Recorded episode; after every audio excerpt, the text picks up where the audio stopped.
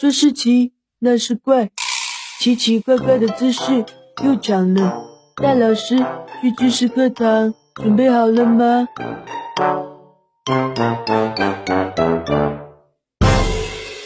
年轻人都在用的助眠 APP 真的管用吗？各位好，欢迎来到大老师去知识课堂，我是大兵。为了哄咱们自己睡觉，大家可是想尽了办法，什么热牛奶、香薰蜡烛、安神精油、真丝睡衣、蒸汽眼罩等等。现在年轻人又开始转向线上助眠产品，靠网络的另一端的声音来拯救睡眠，这样真的可行吗？二零二二年国民睡眠洞察报告显示，每天凌晨零到四点仍在使用移动设备的夜猫人群，月活跃用户规模都是超过四亿人。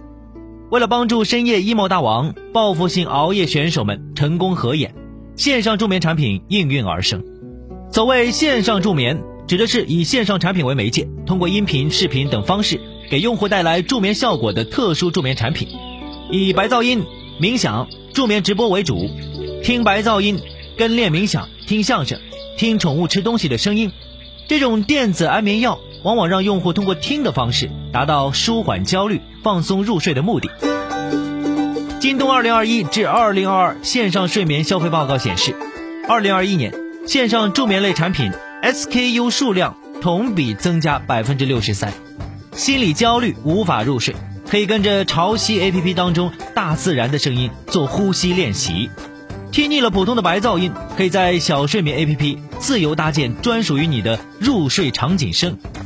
要是实在躺下之后还抵挡不住手机的诱惑，可以选择在睡眠小镇盖房子，只要在设定的就寝时间前点击睡觉按钮，睡眠小镇的各种建筑就会开始搭建了。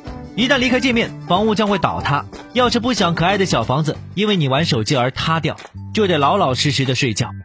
除此之外，情感电台、心灵鸡汤、阿尔法脑波音乐，整晚开放的助眠直播也占据了线上助眠产品的半壁江山。就连相声直播也能凭借着其沉稳的声音和不紧不慢的节奏感，高效的为失眠人群缓解压力、放空大脑、愉悦心情，让人逐渐凝神入睡。睡眠专家表示，线上助眠产品的流行有它的科学道理。线上助眠产品的音乐、白噪音等等这样的一些声音，能够跟大脑产生谐振，让它渐渐安静。相对不那么活跃的大脑会产生疲劳感跟困倦感，让人昏昏欲睡。如果习惯了使用助眠音频，通过自身生理反应入睡的时间还有可能被延长。所以，与其每天靠线上助眠产品睡觉，不如在生活当中戒断电子安眠药。还自己一个优质自主的睡眠。我们知道，常规的提高睡眠质量的方法，主要是倡导各位每天保持积极的情绪，规律作息，少在非必要状态下使用电子产品。但只有能够真正的唤醒人们对睡眠健康的意识，才是解决问题的关键。早在2004年，中国青少年研究中心的研究就指出，当时的九零后已经出现睡眠不足的问题。这一批从小习惯熬夜的人，逐渐长大了。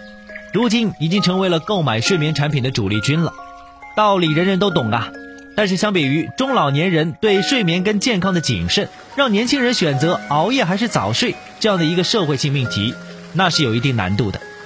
无论是听线上助眠产品，还是使用各种各样的能够增加睡眠仪式感的助眠产品，核心点都是让自己充分休息，第二天能够更好的投入生活。睡眠占据了我们人生三分之一的时间。